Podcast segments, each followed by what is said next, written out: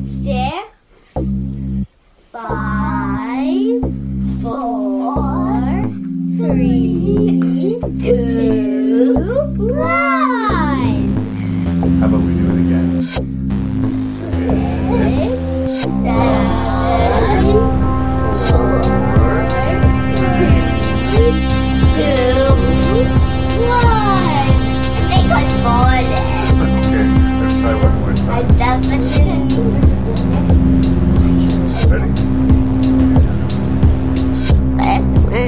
I can move you.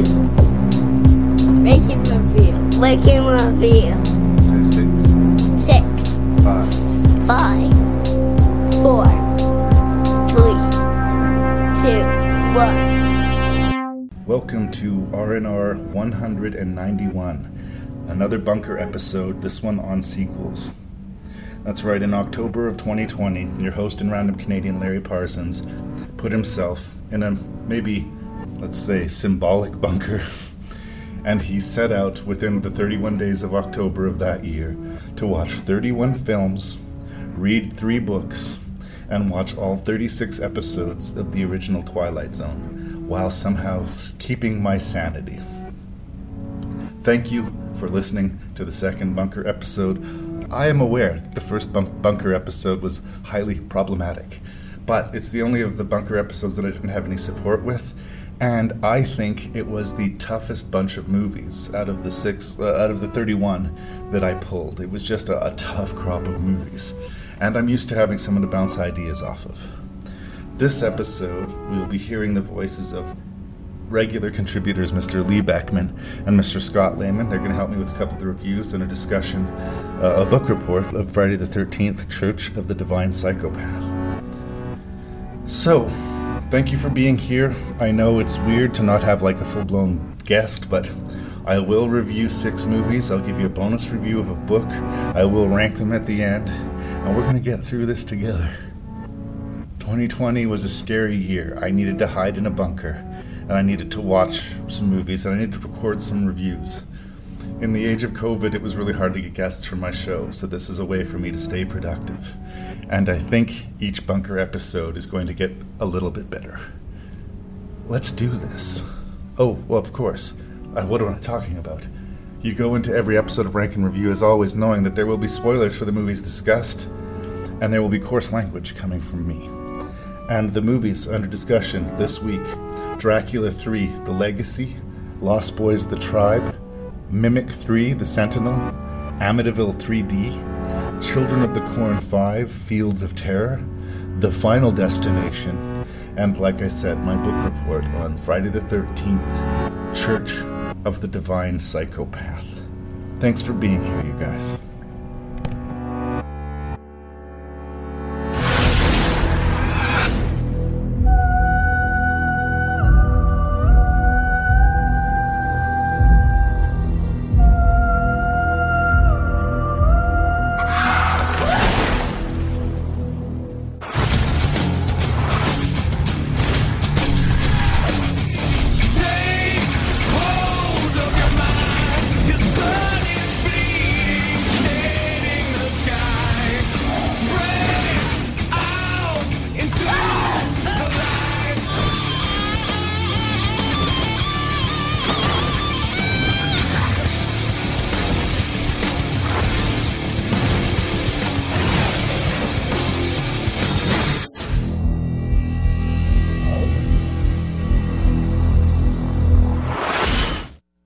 2005, a direct-to-video threequel called Dracula 3 Legacy was released and unleashed upon the world. And I think that this sort of particular product preys upon people who were young and into horror. If this had come out 10 years earlier, if it was the mid 90s instead of the mid aughts, I would have been all over it. Like, uh, I wasn't that picky about what I was going to rent, as long as it was horror. And I looked at the back, rated R, you know, adult contact, uh, adult content, violence, nudity, coarse language. It felt forbidden, so I wanted to see more of it. And I would take as much as the world was willing to give me at that particular stage in my life. and so here this is, same version of that in the middle aughts. It says Wes Craven presents, but unfortunately, Wes Craven had no creative hands in this at all. I think he just allowed his name to be put on it to help sell the, the goods. But um, that's okay. I mean, you want to make a quick buck, you want to make a quick buck. And that's what Miramax was doing. The Weinsteins were making cheap horror and putting them out va- quickly and cheaply. So they come out in vast numbers all over the place. They'd be everywhere for a few months and then they're gone. And a lot of them have been lost to history. And you'd think maybe Dracula 3 Legacy would be one of those, but I don't know. I think in the narrow range of direct to video sequels, you know, piggybacking off of the whole Dracula, people are obsessed with vampires thing, this is actually constructed fairly well as far as satisfying a th- full line story. I think it's helped in that part two and three were shot simultaneously. They knew they were going to make these two movies, so the story carries over directly. If you just wandered in, maybe it wouldn't mean as much to you. But I think, you know, there's some good guys, and they want to rescue this lady from evil vampires, including the big bad Dracula himself. And Jason Scott Lee, as this sort of religious priest who uh, hunts vampires, is going to help his friend Luke, played by Jason London, get the love of his life back and hopefully defeat Dracula. Dracula is uh, is actually being played by Rutger Hauer in this movie, which is interesting for a couple of reasons. Because Rutger Hauer was sort of anything for a buck kind of actor at this stage in his career. And it's not the first time that he's played Dracula. In fact, he was Dracula in the Buffy the Vampire Slayer movie. So he's played Dracula in two different films. Um, I guess he probably felt like he was slumming it here, but the person that my heart really goes out to is Roy Scheider, who makes a very brief appearance in this one. He has more to do in the second chapter of this, but Roy Scheider has to be one of the most underrated actors of like ever. Yes, I know everybody loves him from Jaws, but even in bad movies, that guy always brings it, you know? He did a like absolutely saccharine treacle you know, it was supposedly about debate, but it was a not so subtle Christian values movie with Kirk Cameron. And he was good in that movie. The movie was garbage, but he was good in it. And despite being an out and out classics early in his career, all that jazz, the French connection, you know, uh, Marathon Man, like, he's just, he was so important to the, the 70s and the 80s that the back end of his career is made up of movies like this. Kind of has to sting a little bit. That said, he's fine in the movie. As far as our headliners, Jason London's kind of a weird case to me. Like, I felt like I've been hard on him in the past. He's like the main character in Dazed and Confused, but he's like the least interesting part of Dazed and Confused. He's the main character in Mallrats, but he's kind of the least interesting part in Mallrats. So it's kind of, I feel like I've been tough on him. But he's a journeyman actor. It's a starring role. He's sort of playing the, the plucky, heroic sidekick guy and I think he actually does decently here. And say what you will about Mr. London, he's he's stuck around. He's still working. I do feel like the high watermarks in his career maybe arrived earlier than he wanted them to, but there they were. Same can be said for Jason Scott Lee. Actually, he played famously Bruce Lee in the biopic of, of Bruce Lee Dragon. And that was supposed to sort of launch him. And again, he's been around, but he's never been super big. So it was cool that he gets to, you know, bring a lot of physicality and energy to this vampire hunting role. And so, what do we have? What are we looking at? Clearly, it's shot in some European country. There's um, pretty rich production values considering that it's direct to video, but I don't think it's completely hiding, you know, its cheapness. It's got a few celebrity faces, but they just do their few minutes of screen time and they're out the way. They tick off the boxes. What do you want out of a, a Dracula or a vampire movie? Well, you want sex and violence, and they're going to deliver that. Uh, there's some good choreographed sort of martial arts fights, and there is some sort of interesting temptation and seduction sequences. There's a whole room full of lady vampires that are like naked and writhing and feeding on each other, which, again, doesn't mean as much to me today, but if I'd seen that at a younger age, I can see it actually having some level of appeal. But these are the things that will bring someone to a movie like this, not, for instance, the dialogue. Suddenly you show up and ask for more support. I encountered certain Listen to me. hardships, Your Eminence. We hear rumors. Troubling things. What rumors? That you have crossed certain boundaries in pursuit of this beast. That somehow he may have tainted you. The church has set me to the task of ending him. And by God's will, nothing, no obstacle, physical or otherwise, shall stop me from executing this duty. So I'm asking you now do I continue to have your blessing in this? Or have you lost your faith in me completely? We have no doubt that you are the Lord's willing servant. But it is you we pray for now. You we fear for.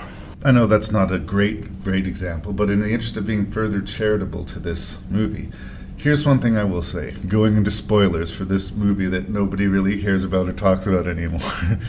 it doesn't have the ending that you expect. It's been three movies. This is the last chapter of the Dracula 2000 cycle. These, you know, we've been seeing these guys fight for two straight movies now to get to their big adversary. And yes, Dracula is defeated. But you know what the movie doesn't really have? A very happy or satisfying ending in a lot of ways. It sort of goes like, oh, by the way, this was a horror movie. I don't know if you guys remember it, but like, vampires are bad. and uh, not only does our righteous vampire hunter discard his, you know, religion. He he stops being a priest in order to defy the church and continue hunting Dracula. In the end, by defeating Dracula, he kind of becomes the leader of the vampires himself. And we know just how powerful this guy was before he was a vampire. So now that he is one, um, he is, uh, you know, he in the end didn't make things better. He by becoming this formidable or formidable vampiric leader, he's arguably made things worse. And Jason London, the the Luke character, he fails to get the love of his life back. He at one point has to kill a child because he doesn't quite act quick enough, and it gets vamped. And uh, he kind of wanders off, broken, and towards an uncertain future. I mean, maybe they had thoughts that they could do a future sequel where that these two former friends end up having to do battle. Obviously, that never came to be. But I do have to admit that this movie had a lot more going on than I expected it to. The acting is decent. The action scenes are well enough handled. It does seem to be in a bit of a hurry, and it is sort of tangibly second tier B movie territory. But again, I ask you in earnest when you sit down to watch a movie called Dracula 3, what do you want? Do you want sex and violence? Because it's got that. Do you want vampires? It's got that. It's got decent energy and it will pass the time. Will it linger in your memory and did it linger in mine? Well, maybe not. Maybe not. I guess uh, in the new modern world, this is sort of a direct to stream thing, and it would even have less pomp and circumstance than than you know a, a direct to streaming platform thing happens now. Movies get lost, and they always have in the sort of leap from one type of videos to another. VHS to DVD, we lost movies. DVD to Blu-ray, we lose movies. And the physical medium to the digital medium, we will lose movies. But more than that, it's hard to find movies as they come out. There's so many of them, and there's not really a campaign saying, come check out this movie. Like, it's really on to the consumers to seek these things out.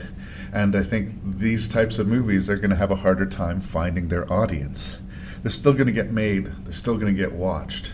But to find one that stands out from the crowd is going to be increasingly difficult. Saying all that, does it stand out from the crowd? Well, to me, it does, in that it doesn't suck. I mean, I went into it expecting it to suck, and it doesn't really suck. But I don't sound super excited, do I? and I guess that is the honest truth when we come to it. Um, but could I spend a sick day afternoon watching these, you know, retro Dracula movies just to see some of these faces before they were famous? Sure, why not? It's an is what it is entry. And, you know, during this whole bunker experiment, I've had to watch a lot of hard sits. And I've uh, even had a few movies that, like, just because of how much I've been taking in, it was almost too much for me to sort of consume because I was just being so greedy in my consumption of the, the horror media that sometimes things felt like too much. This is a forgettable fast food meal of a movie, and sometimes that's exactly what you're looking for. Chris and Nicole came to Luna Bay Where's the sun? Gives you wrinkles. looking for a fresh start. Sorry, did I scare you? I'm having a surf party. You should cruise over.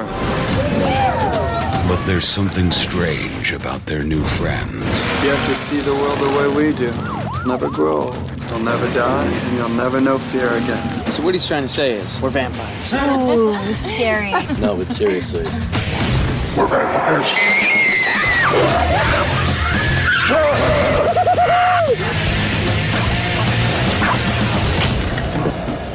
I'm Edgar Frog, surfboard shaper and vampire hunter. Your sister's a suck monkey. Nicole! I tried to eat that guy. I'm a vegetarian.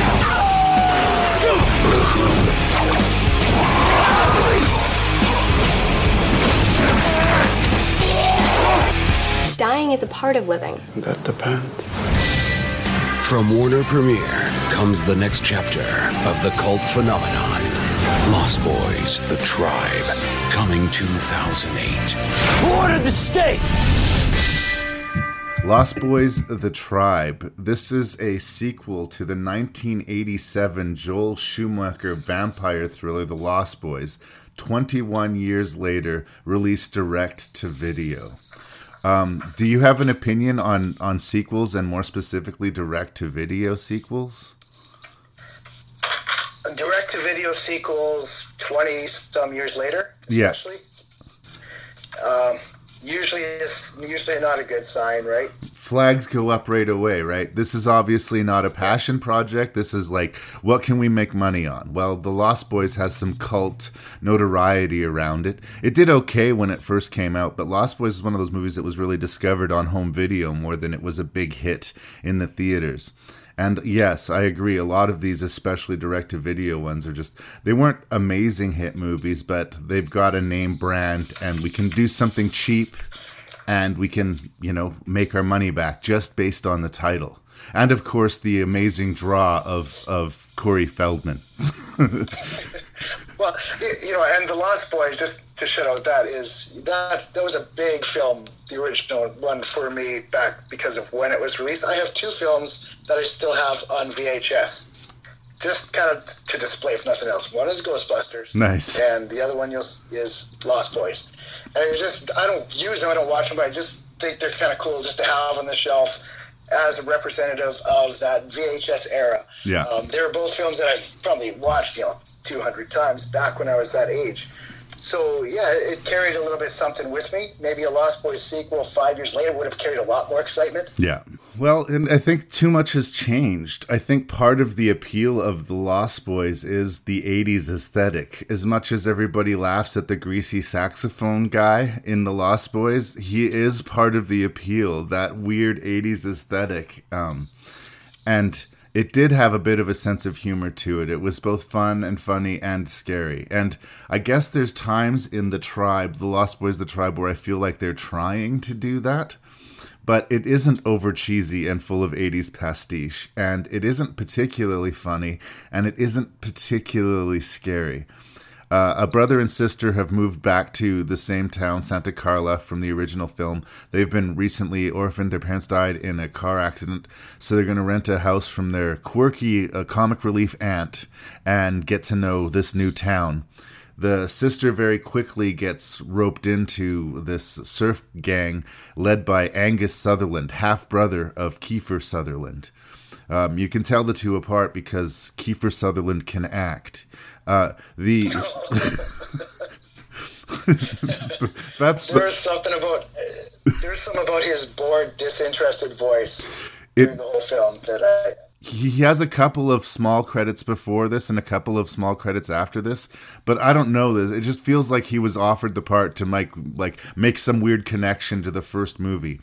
And i think he's going for cool in the way that the lines come out of his mouth but they do. They come off bored. It's like he's over being a vampire. It's not fun to live forever according to him and that's unfortunate because the whole vibe they're going for, I got a real point break vibe actually. Like these vampires like to surf and like to party.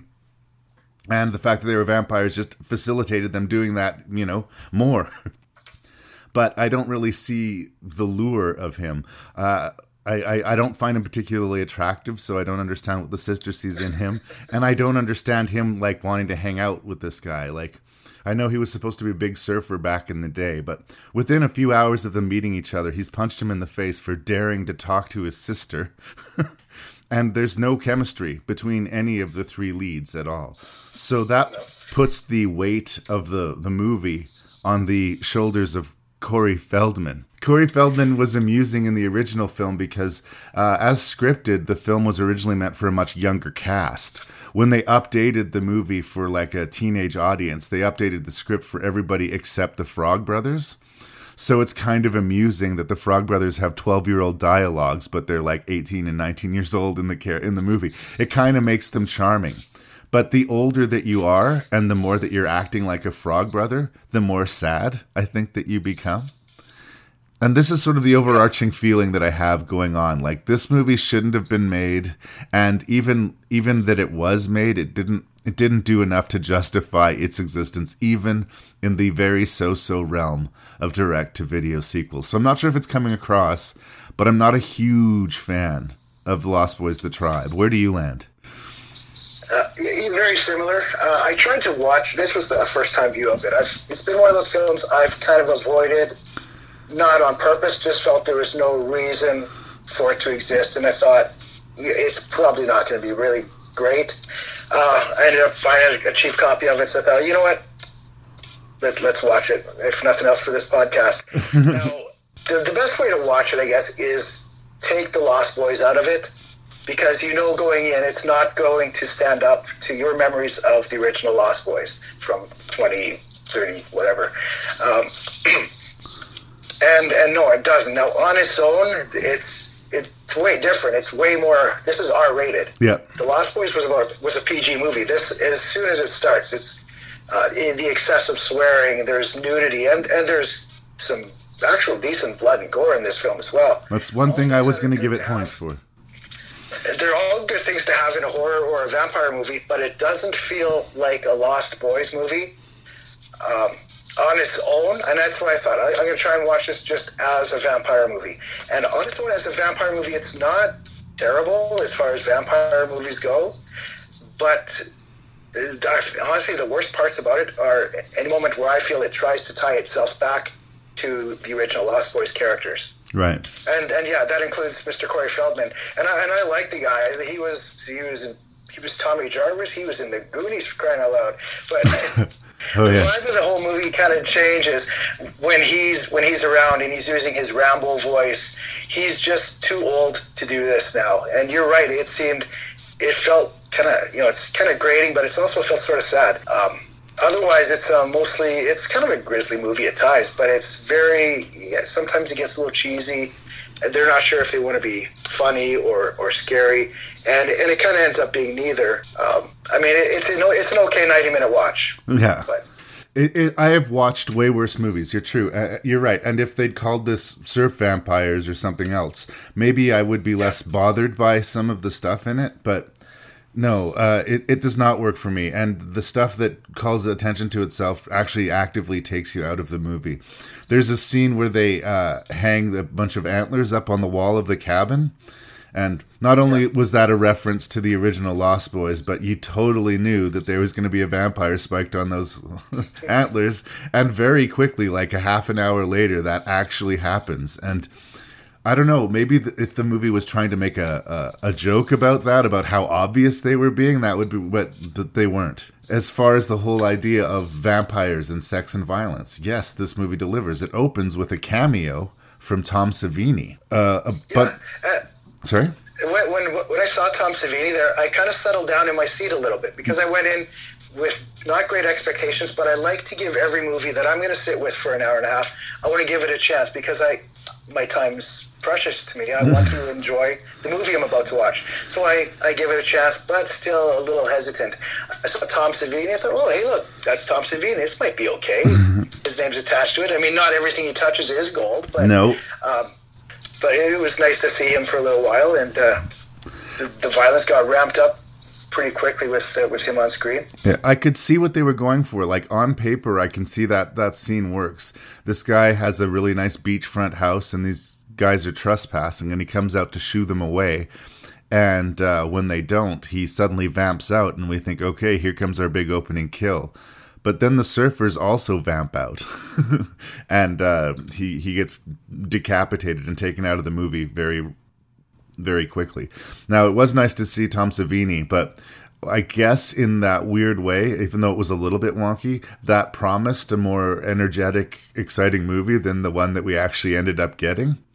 But there are yeah. there are scenes that work, you know, uh, that that gyrating vampire in the bikini that lures him at the party. You understand why he would be lured by that, you know.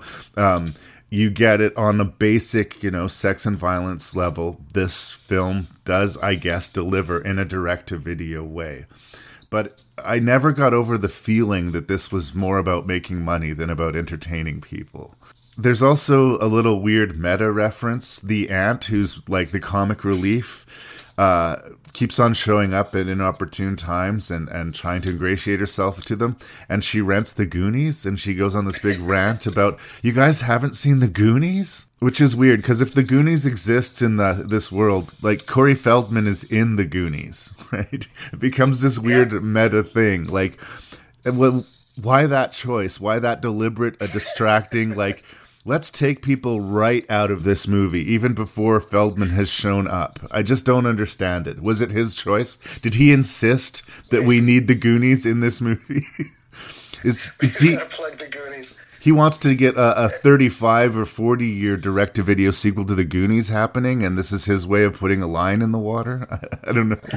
Maybe, and it's that other thing where we talked about uh, movies where they remind you of other better movies that you'd rather be watching. Right some sad fact about this movie.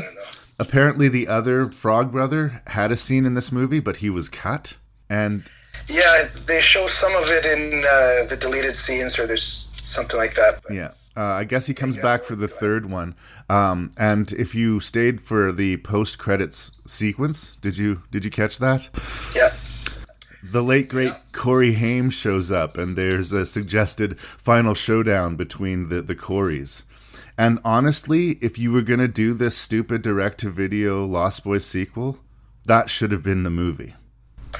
Yeah, as a mid credit scene, I I could do without that. It had nothing to do with the movie or, or any. It was yeah. not a very. I don't, I don't know if they were hoping to get the fans excited by that, but yeah, it, but if if they had been friends for a long time, but the Corey Haim character had turned into a vampire, and the movie was about him having to hunt and kill his former friend, um, maybe there would have been more stakes. Maybe would have been more invested, or maybe we could have locked into the frog thing as opposed to him being a supposedly funny comic relief sideline character. Maybe they should have just gone full bore and made a Corey vampire movie in the early 2000s and just see if the nostalgia paid off. See, and that's kind of the thing you talk about calling it uh, surf vampires, or if you just called it the tribe and just take off the Lost Boys thing. Yeah uh, I guess maybe that wouldn't have worked as well because it does hit all of the Lost Boy beats. You know, got to kill the head vampire, and uh, you know one of them's turning. It's it, you know the, the, the theme music as well. You, you, have to play that song, that uh, "Cry a Little Sister." But um, so people would say this is just the Lost Boys ripoff. So I guess they go this way. What I think would have been better, since they were going all out R-rated anyways. Yeah. Take out Corey Feldman and uh, just make it an R-rated reboot rather yeah. than a sequel. Just a, a, new Lost Boys story. Similar idea, but we're not doing a sequel. Just a new story. And uh, well, I agree with you, but here's my cynical take on that. To me, it was just too late. I think at this point, their choices were they made a shitty Lost Boys ripoff, they made a shitty Lost Boys sequel, or they made a shitty Lost Boys reboot. Right? Like, it, I think that the time had just come and gone for the Lost Boys. I, I, enough, yeah. I could be wrong. Is there anything else you want to say about the the tribe? Uh, I don't know if let me take a look here if I had anything else. Uh, well, I, there's a couple of scenes that kind of stood out for. Uh, first of all, we, we talked about the opening with Tom Savini. One thing that really stood out as soon as the movie started was the excessive, I felt, swearing, which is weird for me to say because I'm not a prude that doesn't like you know, coarse language in a movie, but it just seems so out of place and not the Lost Boys vibe and it just seems so intentional and fake that they were make sure you swear as much as possible during this scene, just to show that we're we're unrated, we're badass. And Yeah. I think uh, it, just seemed weird. This was a late. Oh, I, I noticed it. It was the late 2000s. There was about a 10, 15 year sort of bubble after, you know, the peak of Quentin Tarantino popularity, where his influence just became insurmountable. It was everywhere. And one of the ways you see it was that, yeah, people got really fuck happy with their dialogue. A lot of times, if I'm giving advice, if people want me to read a script or give notes on a script, one of the first notes that I will get is to fuck edit. Take half of the F words out of the script. It, it, like, honestly, after a certain point, it just loses its power and becomes distracting. It's not really fair to put all of it on Tarantino, but I have noticed it in the post Tarantino age that we have become a lot more comfortable with uh, extreme vulgarity. And I'm not a prude, you know that about me. But it does become distracting. Fuck it, I am. There's no fucking way. But uh, it does. It gets it gets tiresome after a while and distracting. It feels less real somehow. Yeah, and there's uh, another scene where uh, it was uh, the initiation for I can't remember his name, main character, join the tribe. Um, in the original, they were you know hanging off of the bridge. Remember it falling one by one, and the whole scene where they're eating, they're eating Chinese food. And He says, "How's your worms? You're eating maggots, or Right. whatever it was."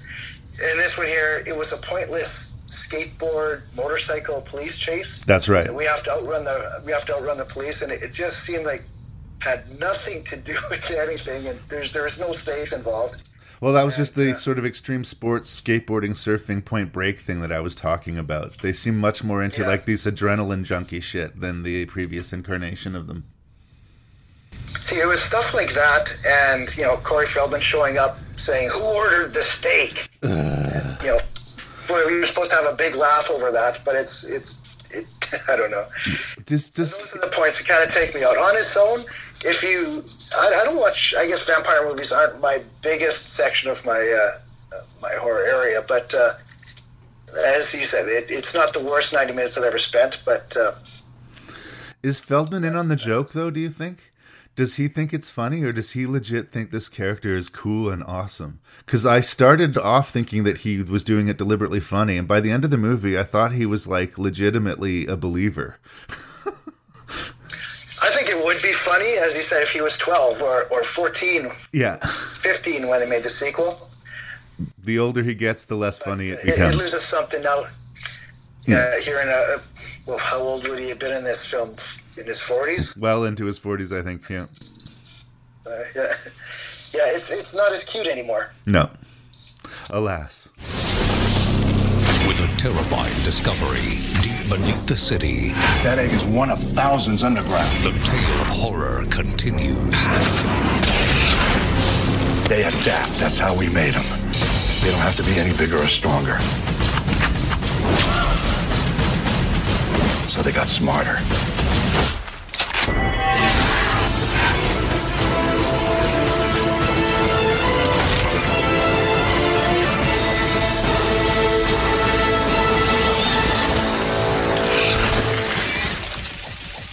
Hello and welcome to the bunker review of Mimic 3 or Mimic Sentinel from director J.T.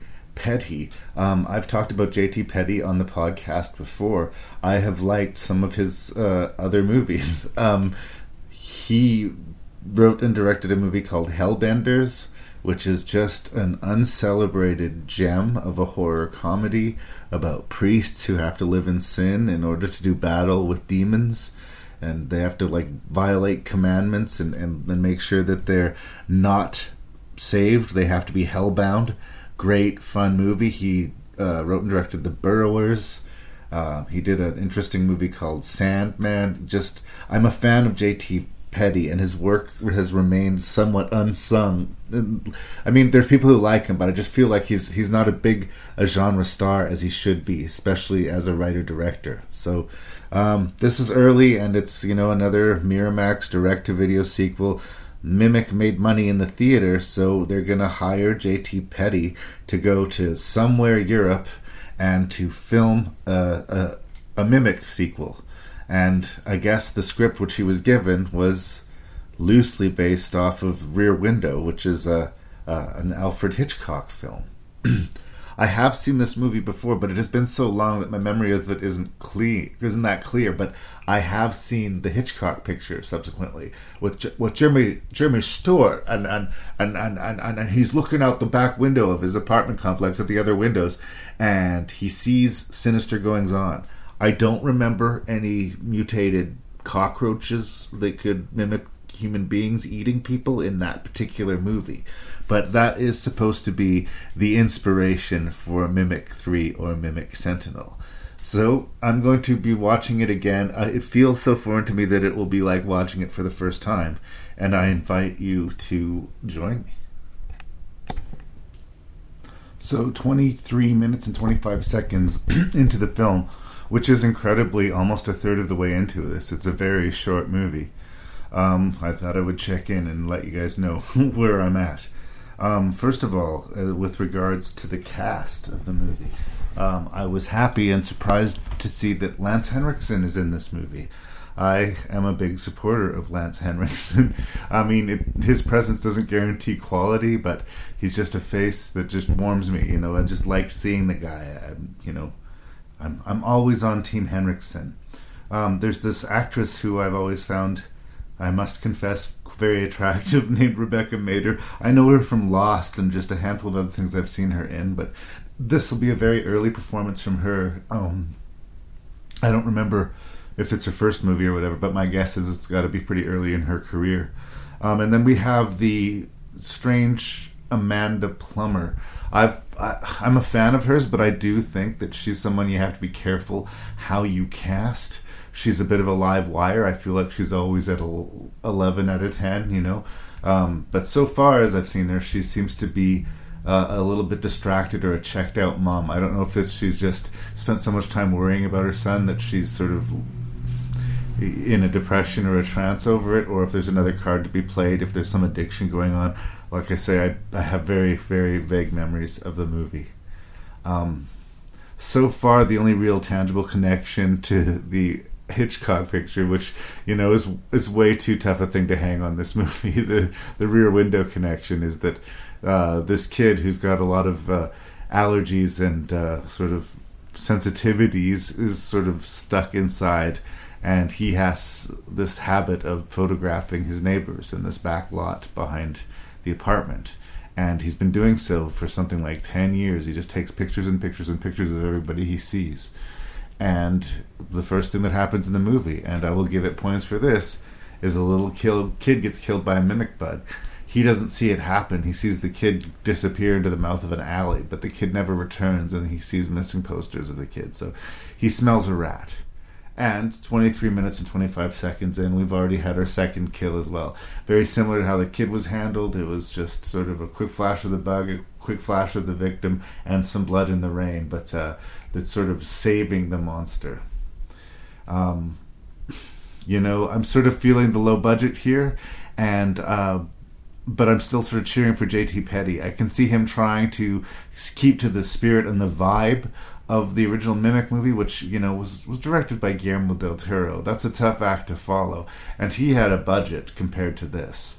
So there is something artful about the approach to the first kill, and like yeah, it's a little kid, and that's sort of like a bold move. We're starting out that anybody's fair game.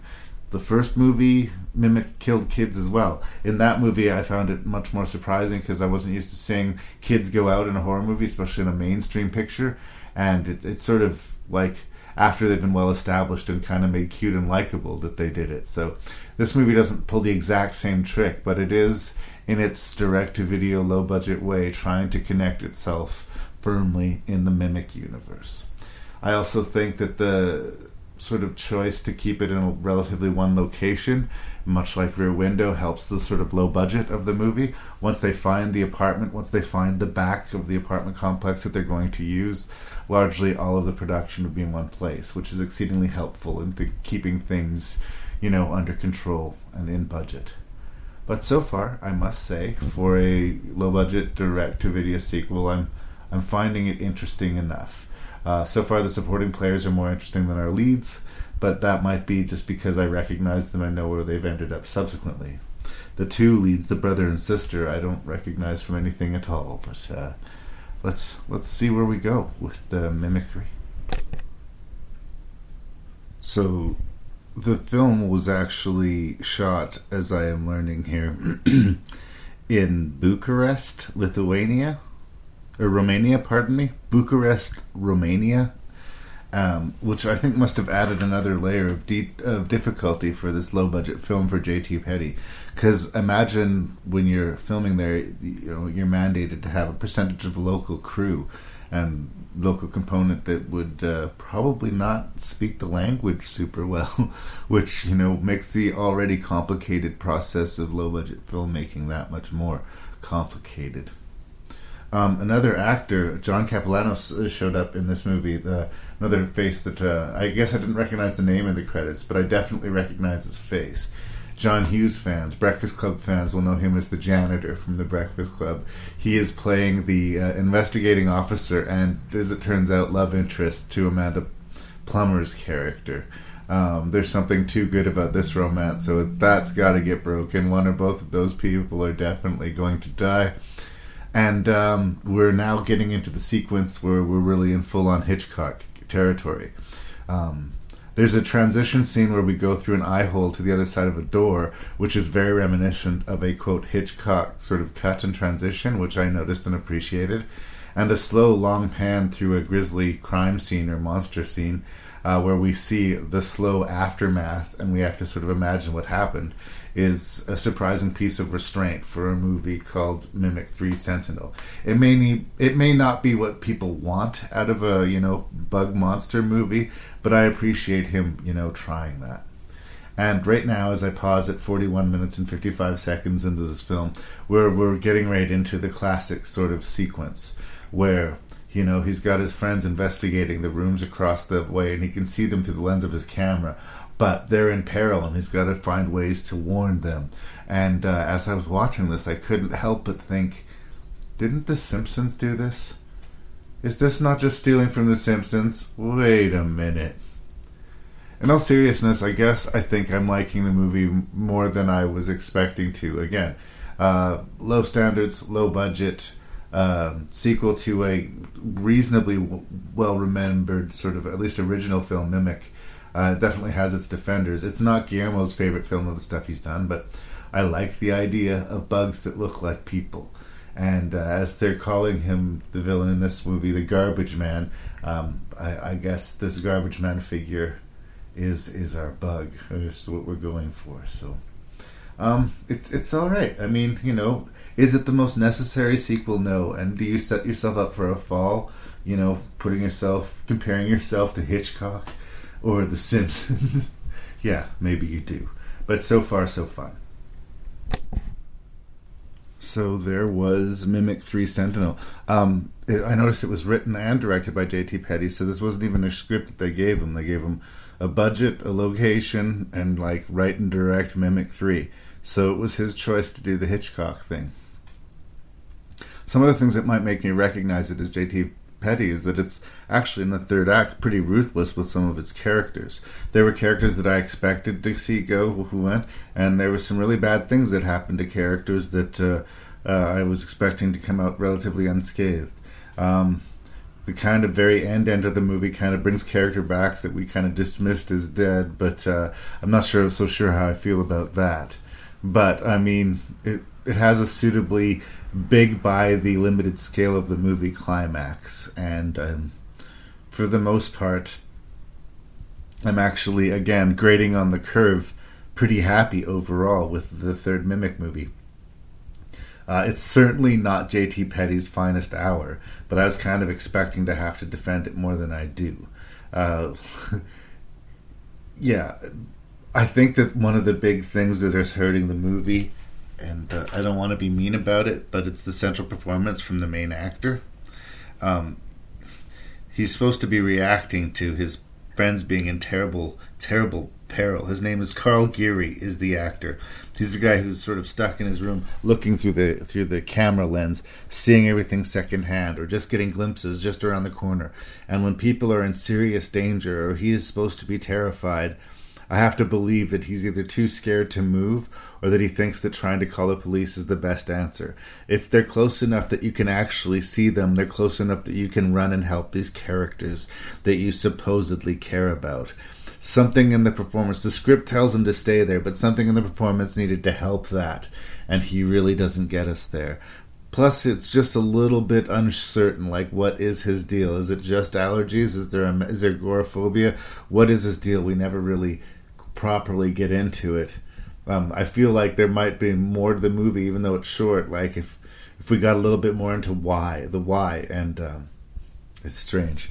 Um, Amanda Plummer turns out interesting in that she never goes full bore crazy over the top Amanda Plummer like you kind of expect or anticipate. She was fairly held back. The surprise of her character is sort of well, like they set up the whole love angle, like I said, and uh, neither of the lovers come out of it very, very well.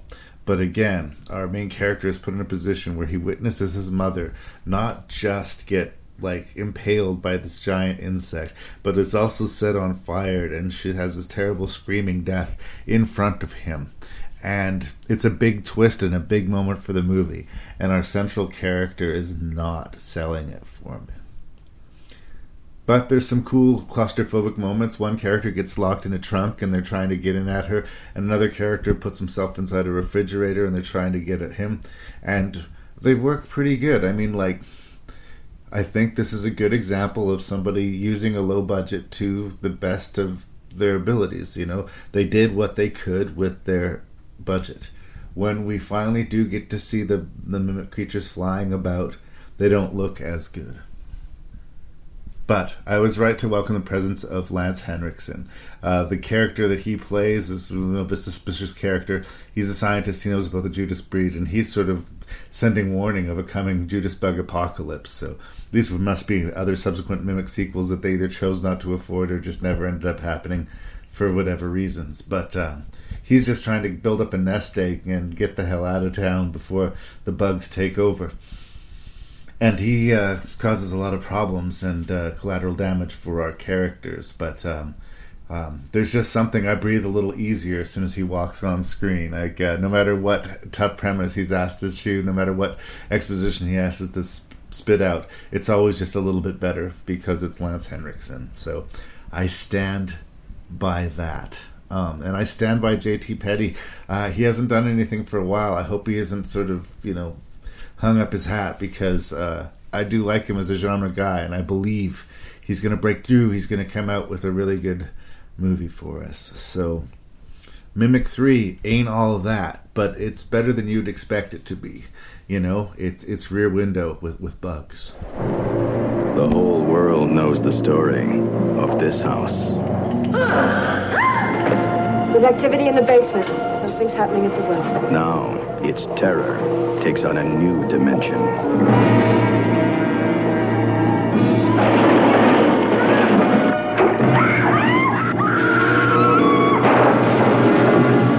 As the horror reaches out beyond the edge of the screen. Is anyone in this room gonna be dead before next year? No. Amityville 3D. Uh, a couple questions, I guess, just to start for you, Mr. Beckmann. Uh, how do you feel about the Amityville quote legend or quote unquote true story? And how do you feel about movies that are in 3D? Uh, well, that, that that's kind of a two-part answer. Um, as for the story itself, um, hmm, I don't know. I I want to believe, but the older I get, um, uh, I, I I start to doubt certain stories a lot more. Um, there's definitely been a lot said since the passing of both the Lutz patriarch and matriarch and how sketchy they were. No, uh, yeah, I agree. I think I think you, if you want to believe the story, you can. And there is facts. There was a family that got killed in this house. Yeah. Everything about the second family, I think we can conclusively say is fake. like the lawyer said that they came up with the whole thing over a bottle of wine. The author of the book was told that he said he was told just write whatever he wanted and make it scary. like this does not sound like true accounts to me. There's been this new recent documentary called My Amityville Horror where the well the youngest kid is now coming forward and it really came across to me as someone who was spent his entire life scared of his stepdad and now that his stepdad's gone he's like become him to the point that he's trying to make money out of the Amityville thing. Uh, that's my problem with Amityville is like usually anybody talking about Amityville they have a tell when they're full of shit and their, Yeah. their mouth is moving Yeah. so uh, I'm not connected to that. Oh my God, this is grounded in the real world, and that's really going to be helpful for Amityville 3D. Uh, What I what I don't have here in a realistic way, even though the, the DVD I have tries, is the 3D. I tried to watch it with the grainy 3D and the glasses. I confess, I just went back to the regular version to watch the movie. I I actually found it was taking me out of the movie. So Yeah, yeah. Well, the opening credits are quite hilarious because it keeps on having that tree branch, tree branch, like sort of tap against the screen or something. Yeah. Uh, and I just kind of went, "Uh oh, this is not a good sign." But at the same point, um, and uh, this is talking about, you know, they they were working with the technology on on what they had. Y- you know, like, like even like like I watched Jurassic Park recently uh, on TV, and that's 1996, 93. and uh, and it's starting to show its age, its age a little bit. The the CGI still looks good in the dark, and I to this day it looks a lot more realistic when it's done at, at night. But some of the dinosaurs during the day look very computerized. They look Now- animated, yeah. Yeah. Now this is like this isn't Deep Blue Sea bad or Escape from L.A. bad, but I mean it looks dated. So if you so for me, I guess for some people that kind of go, man, that looks dumb. It looks fake. I just kind of go, you know, you need to give the film a bit of a break because this was the technology at the time. I will accommodate the movie for the effect shots that they were trying to do for the 3D enhancements. The Yeah. same way I complained about this talking about Friday the 13th in 3D. There are gags that are clearly just being done for the benefit of the 3D. And when Yeah. you're not watching it in 3D, all these gags do is slow down the movie. That was Sure. it's just true. It's just true. But I, I'm not going to use that as a real whipping stone to, to hit the movie with. Yeah. I'll actually say a couple things about this movie because it was hated when it came out, and I'm, I'm not overall positive on it, but I think it actually starts okay. Uh, Okay. I like them sort of introducing uh, the main characters, sort of exposing these frauds that have been staying in the house. Interestingly, not being fucked with by the ghosts, apparently Yeah. but uh, that we establish that we have a skeptical character, which is why he has no problem buying the house for cheap. A Yeah. lot of people, again, when the movie came out, had a real issue with this guy. Why would you buy that house? And Yeah. again, when you're fighting a movie on that level, why did you buy your ticket? I mean, yeah. if you're gonna say why are they living in this haunted house, like, well, why did you buy a ticket to watch people uh, a movie about people living in a haunted house? yeah. you're just you're just being a dick at that point. Apparently, the the lead character is based off a, a, a real person who, and I think his name was Stephen Kaplan. I, I could be wrong, but there was this uh, individual who, when the Lutzes were alive, uh, and the Lutzes actually tried to phone him first to convince him to, you know, make their story more authentic and or believable and he did the reverse. Like he actually spent a good portion of his career trying to prove the Lutzes was a hoax. right. Um, so they based this character off that individual, Yeah. um, which I thought was an interesting angle. So I agree with you. I thought it started off on a, on a good note. And for the po- for the record, at this point, the DeFeo family had been killed in that house. At this point, probably ten or fifteen years before, and the one family that had lived in the house lived there for one month and fled, but nobody had died. Yep. So, like, really, I don't feel like it's there. There's real a lot of a lot of heat to the argument. How dare they decide to live in the house? The problem does start once they get to exploring the house and weird, strange sort of. Is it a continuous thing? Like it, they couldn't directly reference, apparently legally, things that happened in the previous movies, but they could use the name Amityville. So it's a sequel, but it isn't. This whole well at the bottom of the house is a new creation. Yep. Um, so it, it feels, other than the house, I guess, a little bit adjacent from it. And the 3D is slowing things down. Uh, Yeah. I like that we have a skeptical character in the mo- be, sort of heart of the movie. I think that his 80s permed hair is kind of hilarious, but I get over it. Yep. Um, and there's some sort of warm distractions to the left and right. I like Candy Clark a, like, a lot. I think she's always been this warm presence in horror movies, and she almost Yeah. always gets extinguished. you know, this movie's certainly no ex- exception. Um, And of course, an early uh, role for Meg Ryan and uh, Laurie McLaughlin, is it? I think it's Laurie Lawton. Lori Lawton. Uh, who was recently the big controversy about this, you know, university scams or whatever. But uh, Yeah, she got caught with her hand in the cookie jar. whoops, uh, or, or buying her her daughter into the school or whatever it was. Yeah. Anyway, uh, both of them no names at the time that this movie came out, and now watching it today, you're like, oh, look how young they are, and look at them. Uh, in a lot of ways, Meg Ryan's character is kind of a difficult one in that she's the character who does everything wrong. Oh, you live in the ghost house? Let's have a seance there. Let's explore. Let's push our luck as far as possible. But I don't know if it was because it was her or just because she was well performed. I, I, I kind of went with it in a way that maybe I would have fought in, in another with another character, another actress. Yeah, no. Uh, this this script and, and the problems do lie with this with the the script. Yeah. Because the actors are really I think they're trying hard. they have to swallow some pretty bad lines. So I give the actors credit for working with what they had. Okay, and, and I have, for the record, run out of positive things to say. yeah. Um, this movie, like a lot of horror films, suffers from, I would like to say, smart people doing incredibly stupid things. The- like even like in movie logic.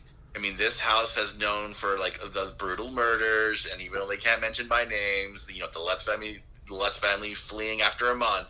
So, what's a good idea? Let's have a séance in that specific house. Yeah. Good idea, folks. And what could possibly go wrong?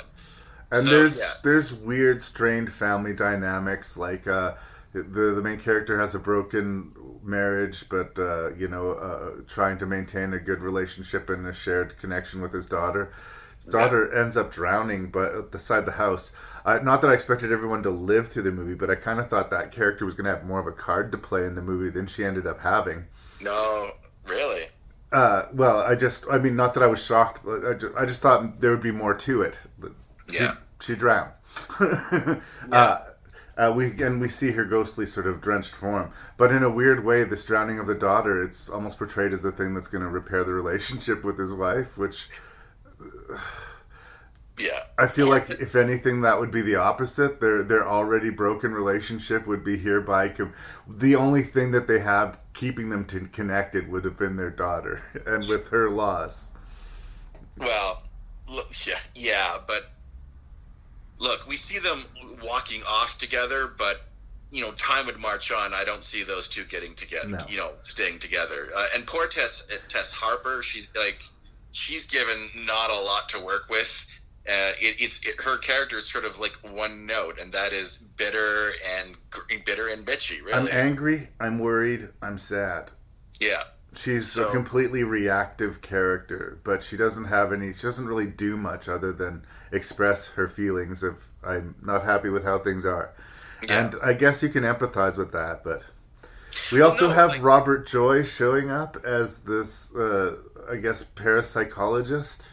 Yeah, no, the the genre favorite Robert Joy. It was good, good to see him.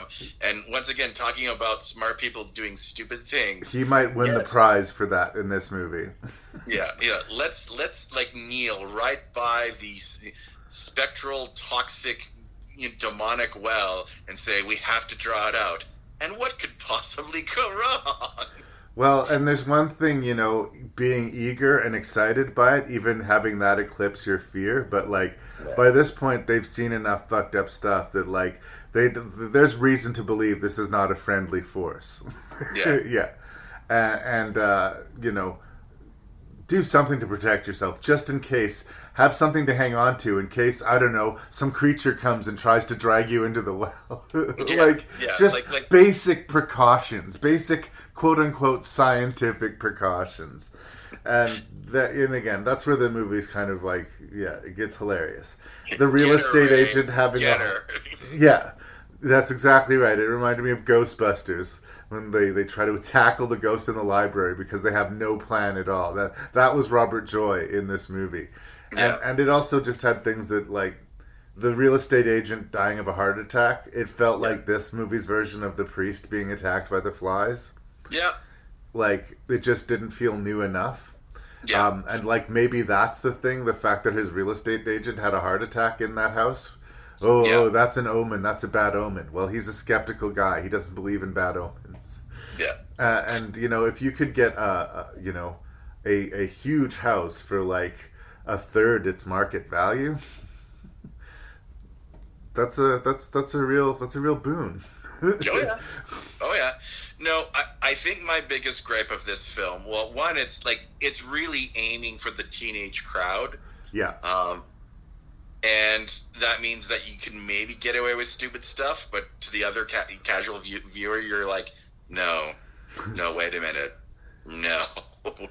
um, there are too many characters in, in this movie. I feel if they really just focused on the pathos and the and the dynamic of the family, Yeah. then the emotional payoffs that the film wants you to feel as by the third act you would feel but because we've crammed this film with uh, you, you, you know the lead characters um, Work partner and a bunch of superfluous teenagers. Yeah. yeah and, and I like Candy well. Clark, and she does arguably have the best death of the movie. Yeah. But you're right. If she was edited out of the movie, I don't know how much it would have lost. Well, yeah, exactly. Like, and I like Candy Clark as well, and what she does in the movie. Like, one of my favorite sequences in that film is when she's uh, publishing the photos and looking at them at them closely, and sees sees that demonic fly with that monster head in it. I, that made me giggle and go, "Oh, okay."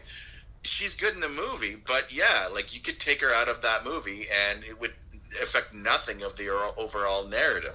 And same and same with the real estate agent. Yeah. He's introduced, and we know right away that oh, he's going to be dead within the first half an hour of the movie. And his really, death doesn't have any impact in the movie. Like it doesn't, you know, it doesn't. I guess it's just a, something that can be scary early in the movie, I suppose. Yeah. But like, uh, we didn't care about him. We we predicted it, and Yeah. you know, there was no. It was kind of by the numbers, and I guess that's what it feels like to me. I, I, I came in soft on it just because I, I was looking at reviews to period of this movie, and I felt like people were like aggressively, hostilely, like, like belligerently shitty to it. I just think it's it's kind of lame. It's it's kind of meh. Like I have watched way worse movies than Oh this. no, I agree with you. Like I, I, I don't think it's the train wreck that a lot of these hyperbolic uh, online movie reviewers or even journalist movie reviewers make it out to be. But it's also incredibly dumb. Yeah. like, um, it's meant to be forgotten. the fact that we're still talking about it this many years later is, well, it's it's kind of crazy to be honest. like it deserves its obscurity, but like it doesn't deserve to be this hated thing. And, Yeah. and again, Candy Clark's death, like she's had two very memorable horror movie deaths to me. Like uh, they use the 3D to make you think she's gonna get speared by the pole.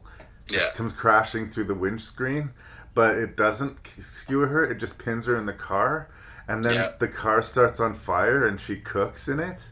yeah, Like that sucks, girl. And we liked her, and she did everything right.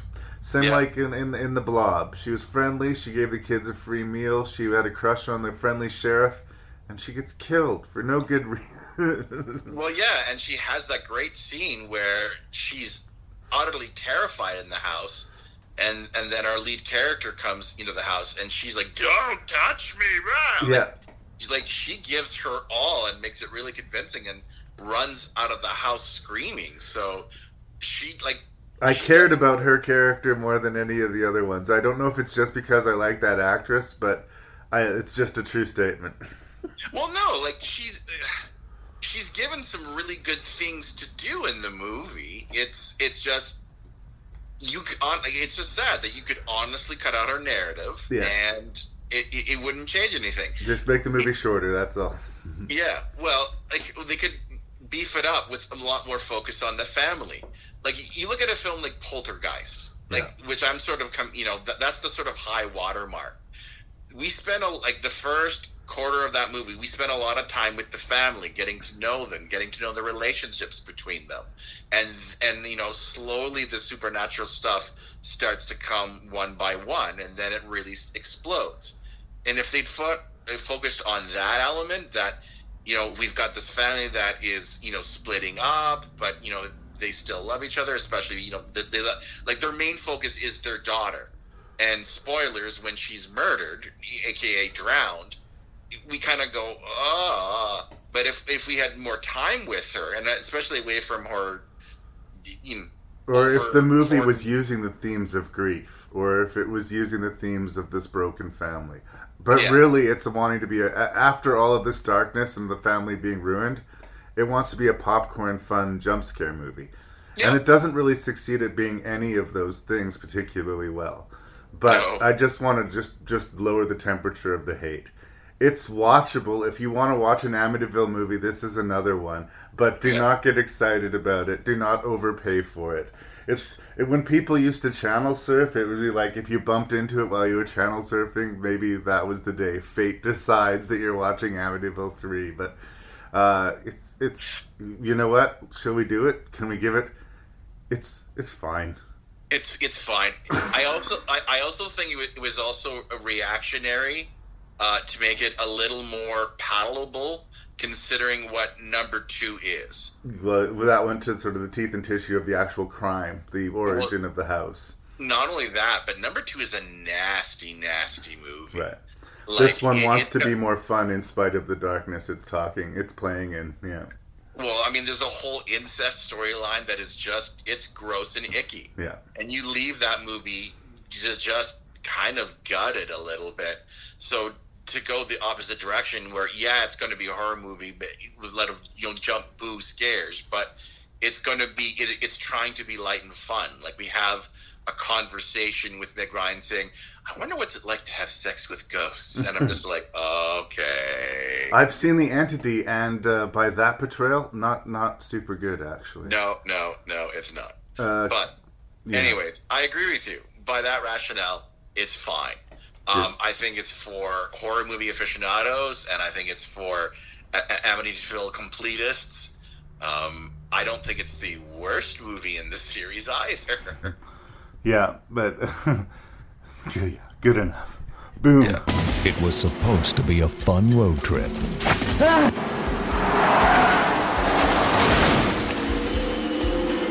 Where are we? You're on private property. Town's about a mile that way. Now, they're stranded in a desolate town. You people look a little lost. Is there a tow truck service? Nope. We're also looking for some friends in a convertible. We don't get a whole lot of tourists in here. They've been told to leave. I want you on that 8 a.m. bus out of here. You got it? Hey! Now what? But someone doesn't want them to go. No! And for them to stay alive, they must discover the secret of this town's dark mystery and look evil in the face.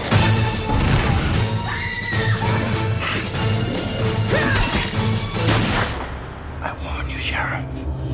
Children of the Corn 5. It seems like there would be a percentage of safety going into the production of a movie like Children of the Corn 5 Fields of Terror. I mean, at this point, you're selling the franchise on the basis of the name Stephen King. It's not the strength of the series necessarily, there's no star attached to it. I, I continue to be confused by the fact that of all the hundreds, literally hundreds of short stories that Stephen King has written, and the many, many adaptations that Children of the Corn somehow gets this ridiculously, seemingly endless series of franchises and r- remakes and reboots, and just I don't understand why. On many levels, I don't understand why. I mean, I suppose one would say it's easy and fairly cheap to find a small town to, to double as your, you know, sort of farm community that's besieged by these cult children. And, you know, other than some, you know, visceral sort of stabby violence, um, and whatever you, however you choose to interpret this corn god, he who walks behind the Rows, it's minimal demands on a production end and a sci-fi end depending on how you choose to cut. The idea of the story, the thing that people find creepy seems to be that children will be a physical threat to adults. Um, I don't know if it's me. I'm a fairly big fellow, but I, I've never felt the threat threat from these types of movies. It's what I sort of call the Chucky problem. When the adversaries are too small, if I'm not physically threatened by them, the the fear level goes down a little bit. And it's based off of an interesting short story. This is not a hit against the story itself.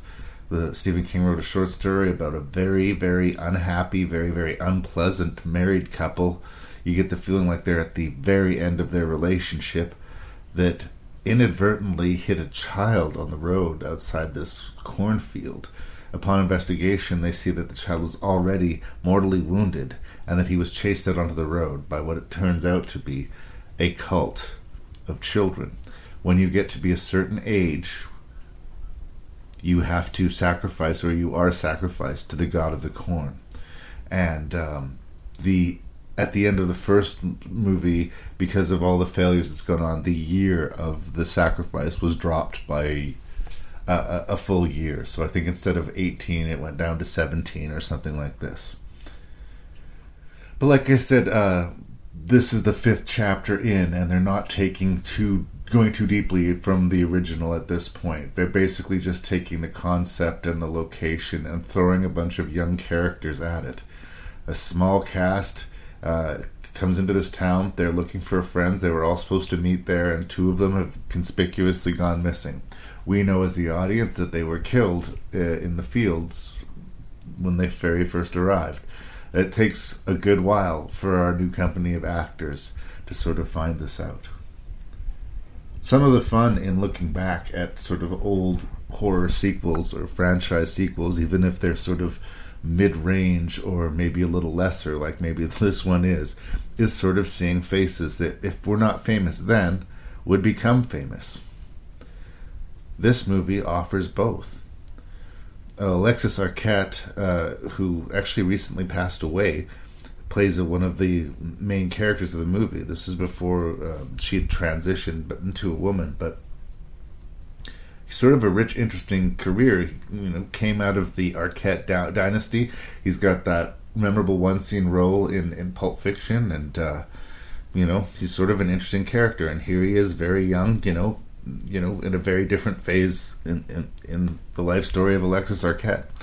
So that's kind of interesting to see. And it's the very first movie from Eva Mendes, and um, she's you know, it's her first movie, and you can tell she doesn't suck, but she's she's got tough material. Especially her character has a lot of hard work to do, and you know, the first time out.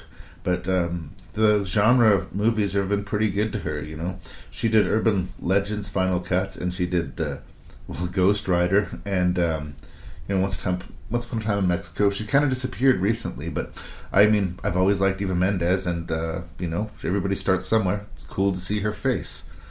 Um, as far as people who are established, sort of cool genre faces to see, we have Sir Kane Hodder, he of you know Jason Voorhees, and he of you know the Hatchet franchise.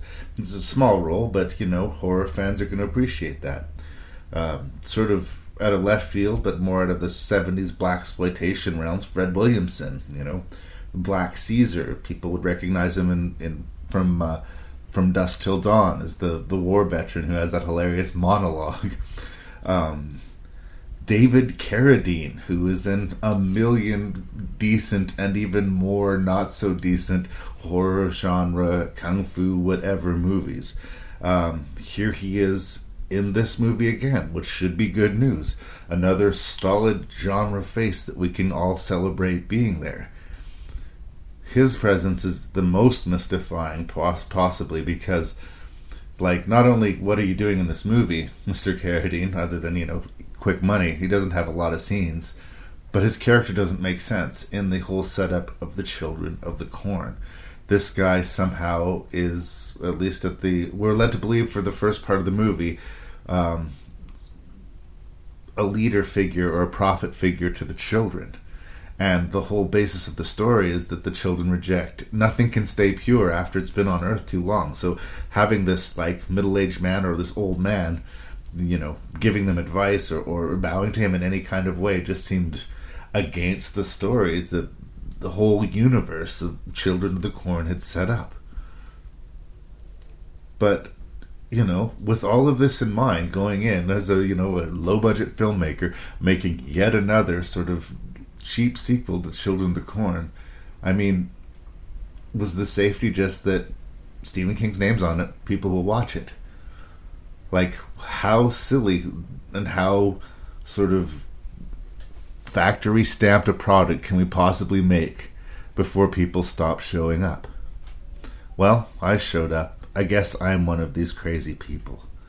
But of all the things that I can sort of get frustrated or impatient with, with Children of the Corn 5 Fields of Terror, is that despite all of those names and all those interesting faces and all those people that I just mentioned, the bulk of the heavy lifting in the acting category is given to a maybe eight or nine year old kid named Adam Wylie. He plays the character of Ezekiel, and he is supposedly the big bad, the big muscle, the sort of you know the the adversary, the one we really want to see pay. And he is a child. Big problem for low budget filmmaking and filmmaking in general. If you have a a story or a script or, or you know a, a, story where a character is a child that is very important to your story like you're rolling the dice with a child actor i find either it works or it doesn't. There's like very rarely just a so-so kid actor. I find like either i believe the kid or i don't. I know the kid's trying to be scary and intimidating but he is not. He's hilariously not. So the stakes of the movie are hard to take seriously. Plus, it's usually human error or you know mistakes that get a lot of our our, our protagonists killed, at least initially, um, before the knives come out in the third act and things start to explode a little bit more. But I don't know. It it starts out with some action, and then there's a long wait, and then it ends with action. There are some okay character beats, but it's just hard to take any of this seriously. And at the very least, we want the payoff of like having some creepiness to the movie. Or if that's not going to come through, how about some, you know, really decent violence, some decent kills? But when it comes to children, people get really icked out by really violent kills. So we're not going to be seeing the violence eked out, at least not on our adversaries, at least not in a too visceral a way. And do we want that? you know? What is it about Children of the Corn? Like, why does it get away with it? What goes on? This is an earnest question. I don't have any answers. I mean, here's here's here's a sample of some dialogue from Children of the Corn 5, Fields of Terror. You've challenged my authority and committed heresy against him. That kind of insubordination will not be tolerated!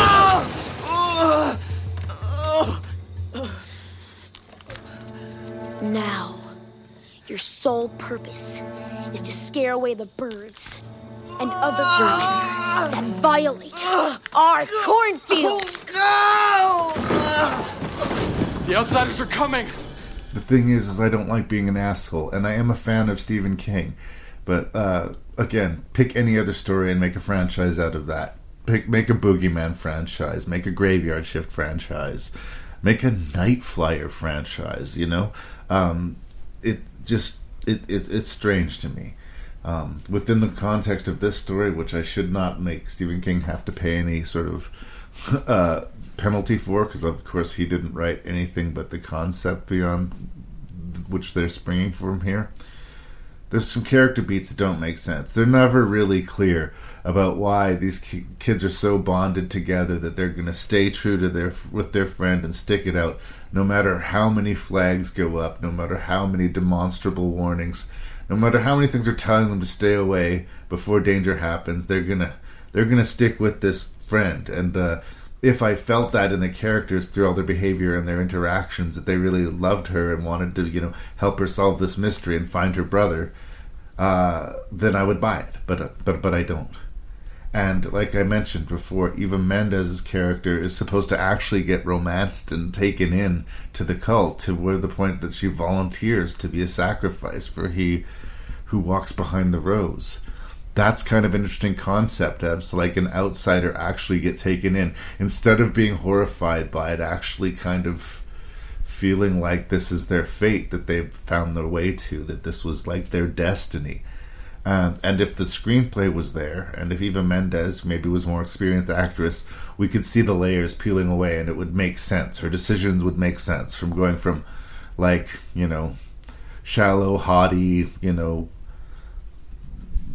let's you know just sort of the stereotypical hot chick in the horror movie. We're probably going to see her have sex, and she's probably not going to make it till the end credits. Well, we're we're half right. She doesn't make it to the end credits, but it's on her own terms. Strangely, that could have been more interesting than the execution. And yes, I mean, when it comes down to the kids attacking, the movie has to make production choices. So they cast older kids, teenagers, some of them looking too old to be children, children of the corn, a, so they can work with them longer because they can only film for so many hours with actual children, and B, so that they're more comfortable doing scenes of violence. And all of these choices hurt the credibility of the story they're trying to tell. The imagery could be strong here, you know. I think, I mean, it's hard to keep the mystery uh, alive five chapters in, but the idea of these kids hiding in these corners of these abandoned buildings and these people showing up unaware and then being spied upon and then lurked the sort of slow realization of, of the trap that they're in and how you know maybe the kids individually can't be a threat but at a large number and being unprepared you know there's potential here. There's potential here. How do i feel about the movie? The movie is what it is it's sort of like if you were into a TV series and you just your loyalty to the brand kept you watching it, even though you know the series isn't what it used to be and probably won't be. This particular episode isn't particularly worse than the one before it, but by this point you can sense that there's nowhere to go but down. Also, fun fact: uh, the director of this film um, what's his name? Let me find out here. Sorry, this is important information, and you guys will thank me for me for this when I'm done. Okay. The director of Children of the Corn Five: Fields of Terror, Mr. Ethan Wiley, also directed another sequel from uh, uh, another uh, franchise. This one called House Two: The Second Story, and it's memorable for being definitely, uh, you know a prize winning crazy 80s movie. It is definitely a very insane piece of, of cinema. But it's also one of the few haunted house movies which contains, geez, a crystal skull, a zombie cowboy, a mutant caterpillar, time travel, interdimensional travel, Bill Maher, John Ratzenberger, pretty much everything you'd expect to see in a haunted house except, you know, ghosts.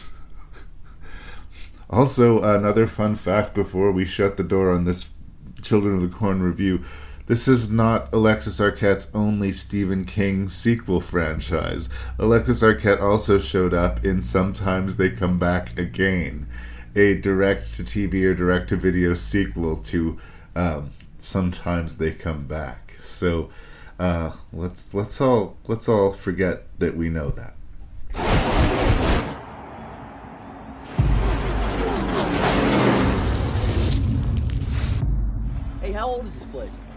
Got me. We're fine. That's why they built the fence there.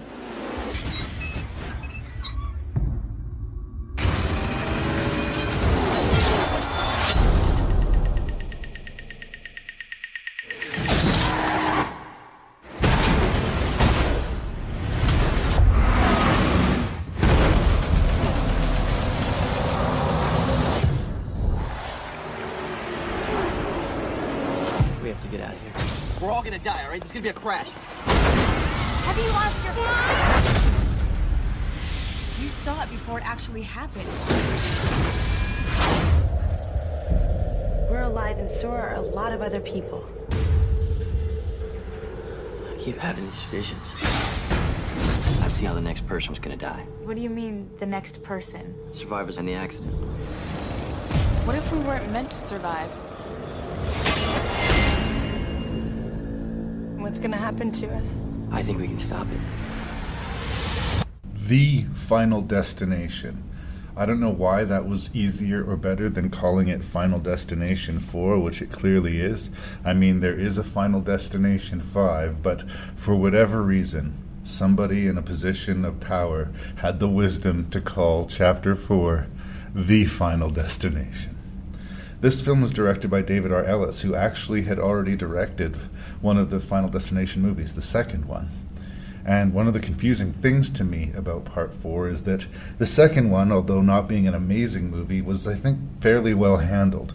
Most especially the stunt work and the opening catastrophe, which must necessarily set us on our path for, you know, a main character to have a vision that saves a bunch of people from a cat- catastrophe, and so that the power of death itself can one by one hunt these poor sons of bitches down. It's a weird thing. I mean, here's a note on the director, David R. Ellis.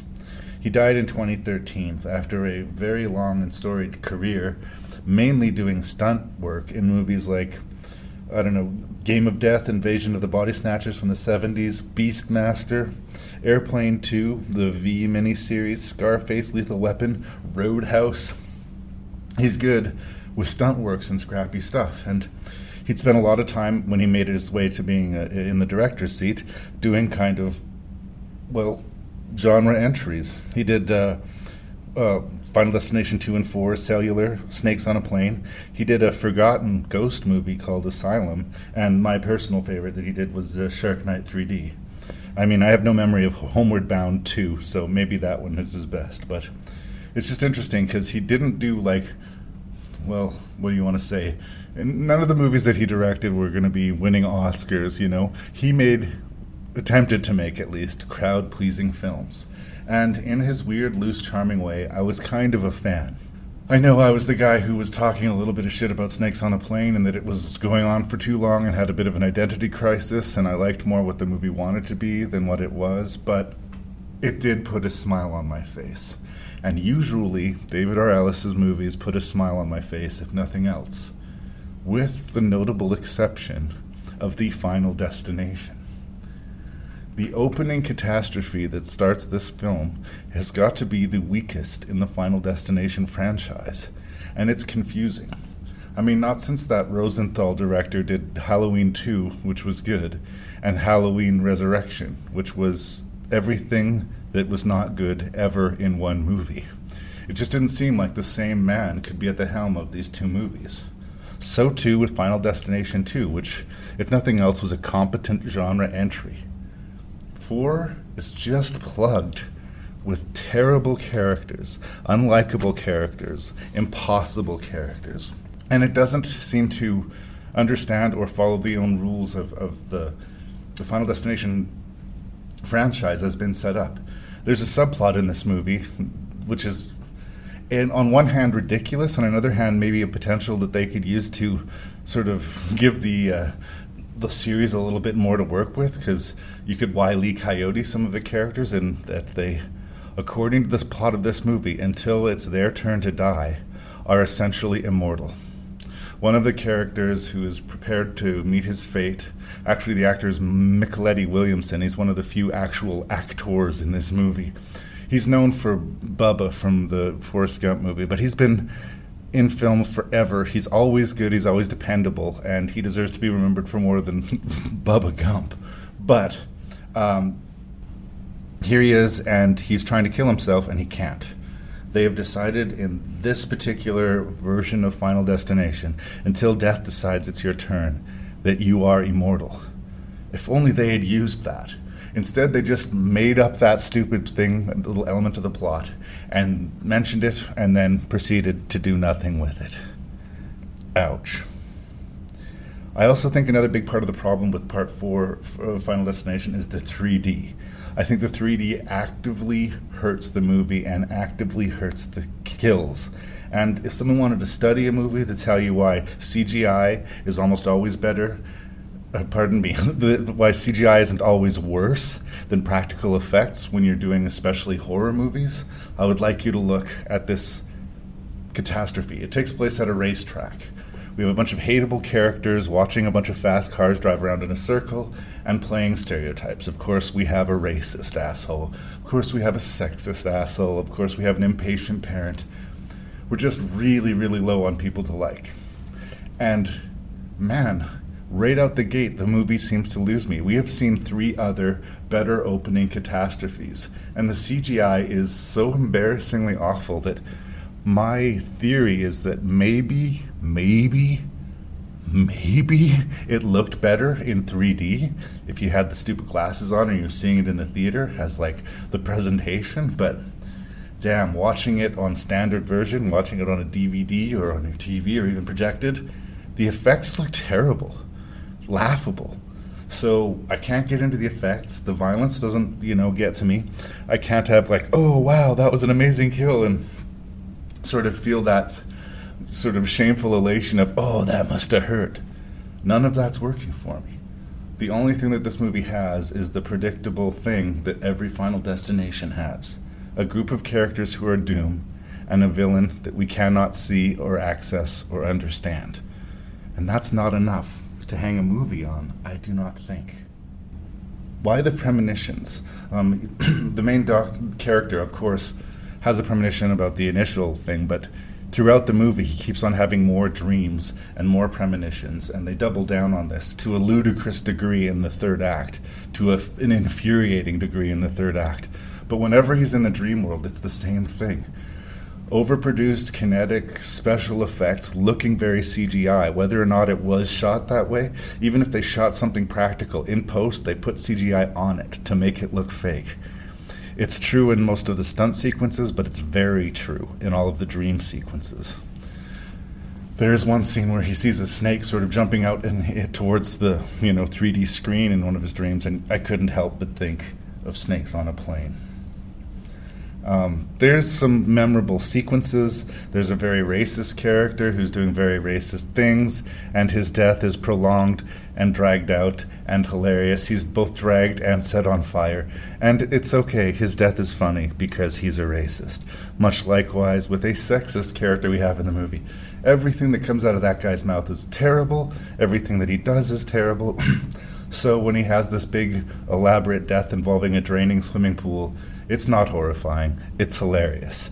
This is not me making a moral judgment. It's just like, it's hard to feel anything about these characters.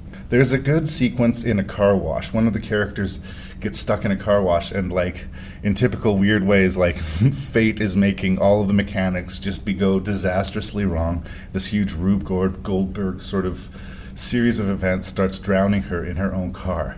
And, like, it's a fairly credible sequence and in order to pay devil's advocate, there's another sequence where there's a woman in a, in a salon, and we know death is out looking for her, and like, where what's going to happen? Is the scissors going to slip? Is the chair going to drop?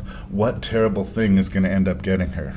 And the thing that does eventually get her is completely unrelated to anything in the salon. In that particular case, I think the setup to the kill was significantly more interesting than the kill itself, but at least that was a sequence where I was feeling something. There's an interesting sequence where there's a character in a hospital and water starts dripping down on, on, onto his bed and he knows something's up and he tries to crawl away and suddenly a tub actually falls through the floor and lands on him. And again, it was a cartoon Wile E. Coyote death, but I laughed and in a good way. I thought it was like a fairly satisfying thing. But yeah, uh, then the movie tries to get all meta. In the third act, two of our characters are going to see a 3D movie. Oh, what, what, what? And there's a weird, stupid explosion that's going to happen behind the screen and send all sorts of fire and debris into the audience. And it seems like a huge portion of the movie is taken up by another premonition. It's frustrating because, like, there's some cool deaths, but most of the deaths in this film actually don't actually happen. They're they're visions. They're you know warnings of doom, but they're not the actual doom. They're probably the goriest and coolest kill of the movie. Involves this woman falling into the mechanics of an escalator and having her leg and body chewed up in a real gnarly fashion. But doesn't count. Didn't really take place. We're just gonna flash back again. It's like in a weird way, the Final Destination isn't. They do they do two Final Destination movies in one. He flashes. He has the premonition of two separate catastrophes in this particular movie. I don't know. There's just been really shaky with the rules, and it's it's hard to get super excited about it. I mean, it's another one of these horror movies where, as the credits roll, you're like, "Oh no, everyone died." And this is the box that Final Destination has put itself in. We know at this point to not, you know, cheer, well, I guess we can cheer for our characters, but to not expect our characters to survive. It's just not something that happens in these movies. So when inevitably we see a huge catastrophic car accident happen at the end of the movie and all of our survivors get wiped off the board, it is neither sur- surprising or is it satisfying. It's just kind of meh, which is how this movie kind of lands in the end of things. All those poor bastards, all those evil sons of bitches, have died at the hands of fate. And you can't beat fate. Stubbornly, the mortality rate stays true at 100%. And I think that the Final Destination franchise was in a real tough spot to find any way to continue on and be fresh all of that said, this movie should have been better than it was. The stunts should have been better, the energy of the movie should have been better, and the CG should have either been better executed or completely rethought. I want to be this guy who defends David R. Ellis, but this was not his finest hour. Do not, however, give up on the Final Destination franchise. Even though there is supposedly going to be trying to reinvent the machine going forward, the subsequent entry after this one actually has a couple tricks up its sleeve. But Final Destination 4, or The Final Destination, is very skippable.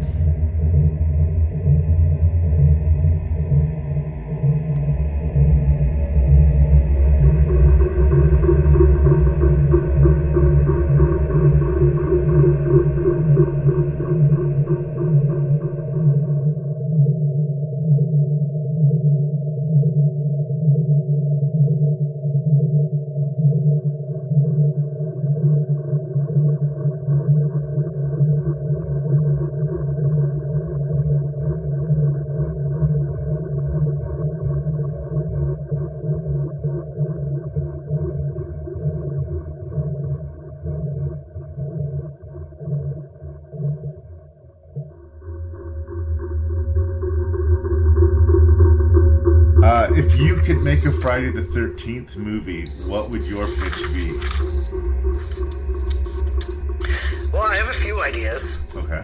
The first one, uh, not ideas, I guess, but kind of thoughts. What about if you did a sort of a prequel of sorts? Um, something in between parts one and two. So back, going back to the kind of the rough hillbilly looking Jason, um, he had that shack in the campground maybe you show the, where he gets the sack over his head. I've always kind of liked the sack, the sack head Jason, even though it's essentially it's the town that dreaded sundown. Yeah. Same kind of idea, but uh, something about the crude one eye hole just kind of looked a little bit extra creepy. I thought. Um, so I don't know. I thought maybe that'd be an area that's not really explored. How he kind of became kind of on his own and. Um, I know you always hear talk about uh, like a found footage. They've talked about doing a found footage Jason or Jason in the Snow, I think, as well. But for my angle, I would say Jason killing teenagers at Camp Crystal Lake. Yeah. Don't overthink I, it. Just keep keep it simple. It seems the more of an angle they added to the sequels, the sillier it became because we need to add a twist. So now we're going to have Jason versus Carrie, Jason in New York, Jason in space now Jason can jump from body to body with yeah. his soul. How about uh, just keep it simple? Let's not be kidding ourselves. Friday the Thirteenth does not need to be complicated. This sounds like counterintuitive, but I also would say cut your budget. There's something as much as I get yeah. cheap thrills out of the uh, remake of Friday the Thirteenth. there's something too professional and too polished about it. It doesn't feel like a Friday the 13th movie in some ways. It's just like too clean somehow. Maybe even add some of that 1982 grain to the film. Yeah, don't know, hire don't- the don't best overdo it. actor. Don't hire the worst actor, but don't hire the best actor. You don't have to overdo it like the Grindhouse movie, but you know, just you know, maybe a little bit of you know, film strip grain. But uh, I mean, you don't need to overthink it. You need a few things. You need nine to twelve people at a lake, a masked killer, a machete, and maybe an axe. Yeah. And uh, there's your movie. Um, or the other idea is uh, the biggest kind of fun wet dream for Friday the Thirteenth fans is maybe a conclusion to the Tommy Jarvis story. Ooh, Tommy's back. I mean, what was he after he killed Jason again, or he chained him to the bottom of the lake in part six? That's right. What's he done since then? Maybe, maybe there's something there. Maybe Tommy has to come back. I don't know. I think that would be something that would interest people, but Right. but I think we don't have enough just simple, straight ahead slashers now with without too much explanation, like they did with Halloween. They start add too much explanation, and it becomes less scary. So. Um, That's funny. I back to your want to. We'll we'll talk about that later on with one of my re- one of the reviews. I think. Uh, would you like to hear my elevator pitch for Friday the Thirteenth sequel? I'm all ears. Okay, so uh, like a grizzled like war veteran, you could hire like some over the hill former action star that's not Steven Seagal. Maybe maybe a Jean Claude Van Damme ish type figure, but uh, but he is back from the wars and he's very lauded, but he can't enjoy anything because while he was away, his beloved teenage daughter was killed by Jason. So he gets a bunch of his old war buddies together and he stakes out Camp Crystal Lake and he gets a bunch of girls to do some like sexy yoga training out by the, the lake as a lure because you know uh, Jason doesn't like people doing sexy things in his neighborhood, right? Uh, so it becomes like this these these old veterans mixed with these like haughty yoga students and versus Jason all all together at once. Hmm.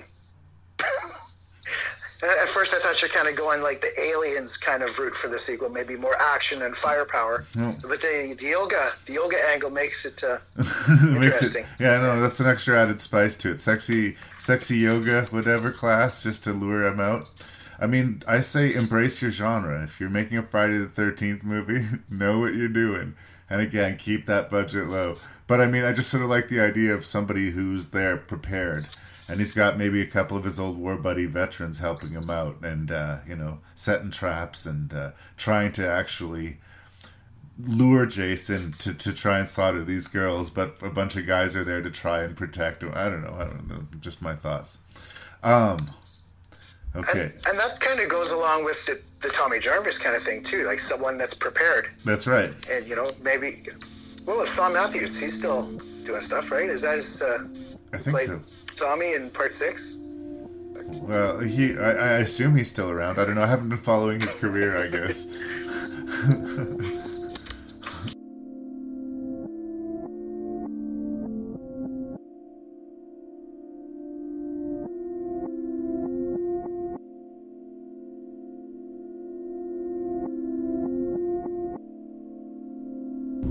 bottom of the lake, the corpse, anchored to the sediment on the lake bed by several concrete blocks, twirled slowly in the current. The ropes that bound the body were waterlogged and fraying, and one dead arm had come free, drifting upwards to point limply towards the surface in the sunlight. Up above, a slight breeze urged a procession of gentle ripples across the surface of the lake, rolling ceaselessly towards the shore. A few birds spun overhead in easy circles. A squirrel scurried along the water's edge, ducking in and out of the grass. From somewhere, muffled voices could be heard. It was a warm spring day at Crystal Lake, and the mutilated corpses of his previous victims had long since been cleared away.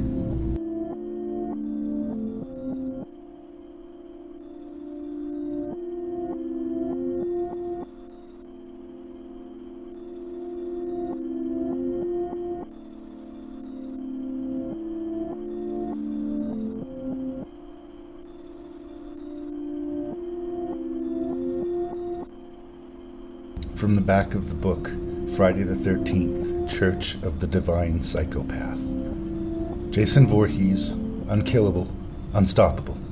Camp Crystal Lake's most infamous son is back, and he's doing what he does best.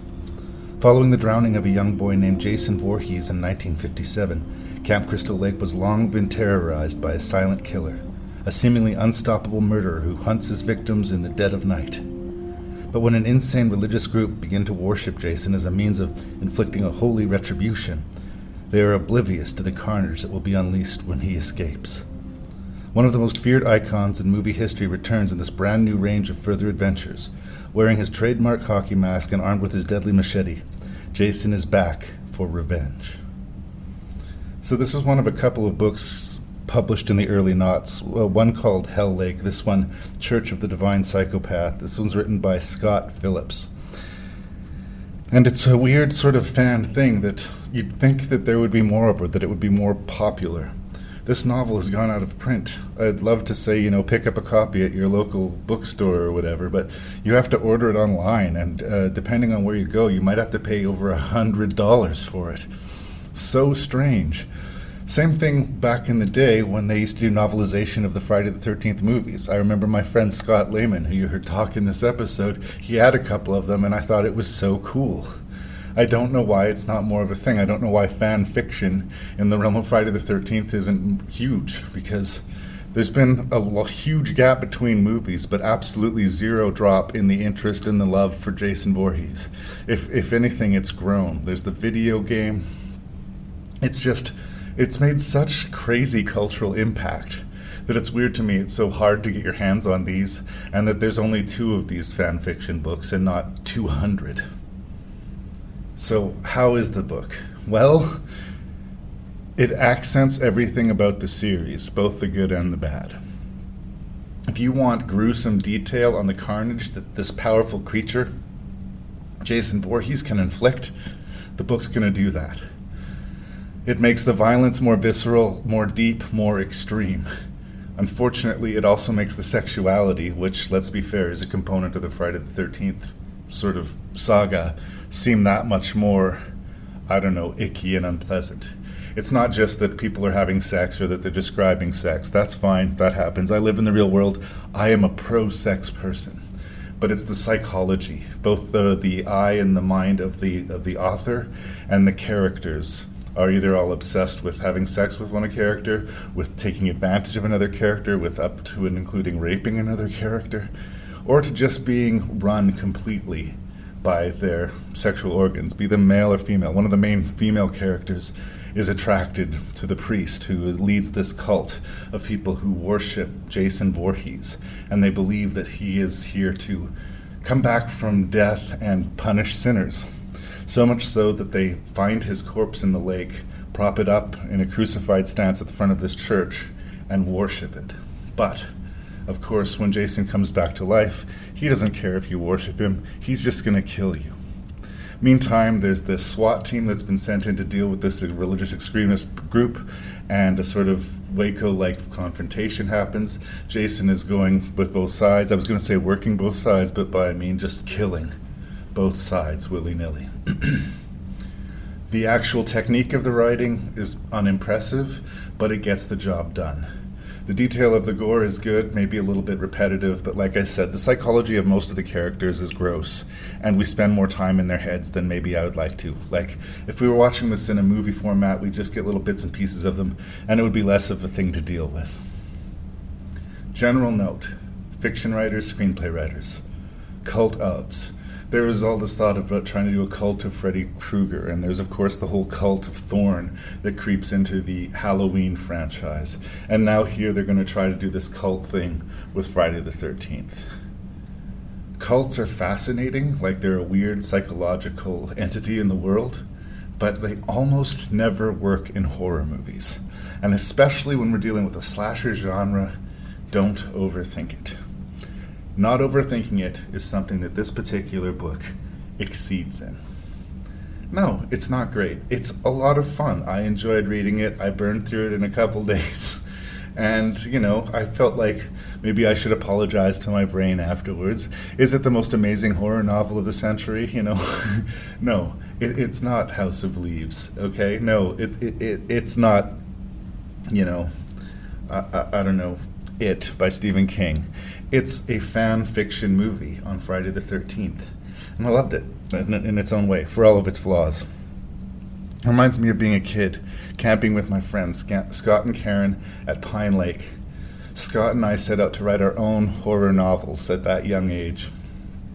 And I don't know if some people would say that there's something wrong with the world that a book like this exists, but once upon a time in the early 2000s, a young writer or a wannabe writer got paid money to write a fan fiction novel of Friday the 13th. So, as broken as the world may sometimes seem, at least this particular corner is functioning.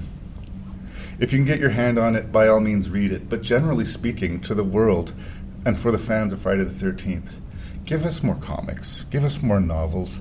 Don't make it hard for us to enjoy Friday the 13th, especially if you're going to wait more than 10 years in between movies. This is nonsense. There's been a long brewing fight over the rights for Friday the 13th, which is slowing down any further new movies from coming out. In the meantime, this is what the fans have. Let them have it.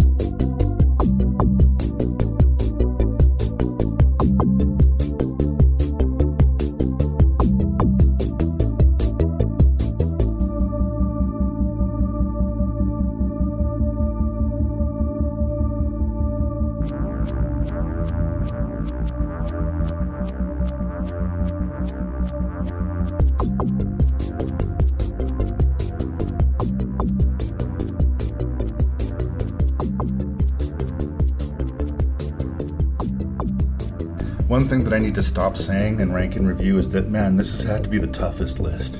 It's always the toughest list, it seems. But sometimes all the movies are too strong, sometimes all the movies are too weak, and sometimes all the movies are just too the same. I do have a list here of, you know, my least favorite to the most, but the margin of top to bottom, there's there's there's not a lot of range here. But Let's do it, just to say that we did. In sixth position, Children of the Corn 5 Fields of Terror. Just uh, they have stretched the premise of Children of the Corn well past the breaking point, and uh, you know, there's just not a lot to get excited about here. I have to get worked up about actors early in their career and cameos from genre faces, but there's nothing about the movie that's particularly exciting or scary. In fifth place, the disappointing Final Destination 4. Although I'm a defender of that director and usually his stunts and special effects are there for me, in this case, it went catastrophically wrong. In fourth place, possibly overperforming to some, Amityville 3D. I actually think it's okay. The 3D is the least sort of impressive thing about it, and it is kind of hilarious and dated in an 80s way, but I had more fun with it than I expected to. In third place, Lost Boys, The Tribe, and a lot of this has to do with my affection for the original Lost Boys and the fairly decent production values that went into it. I don't know how successful this attempt was, but I felt like they were trying, at least, and I appreciated that it's not without its fun and without its charm. And number two and number ones, which a lot of people would assume would be at the bottom of the list, are some of the lowest rent direct to video, obscure, and ignored movies of this bunch, probably. I'm going to give second place to Dracula 3 The Legacy. It's not amazing, but it's better than it has any business being. It closes the trilogy fairly satisfyingly, and within the little sort of box it's playing in, I think it's well executed. And I just I'm just a fanboy of the writer director. I've supported things he's done in the past, and I want to sort of be there for J.T. Petty. Mimic 3 had the audacity to use uh, Alfred Hitchcock movie as a blueprint and still be a giant bug monster movie featuring the likes of Lance Henriksen. It put a smile on my face. It might not put a smile on yours, but I had fun with it.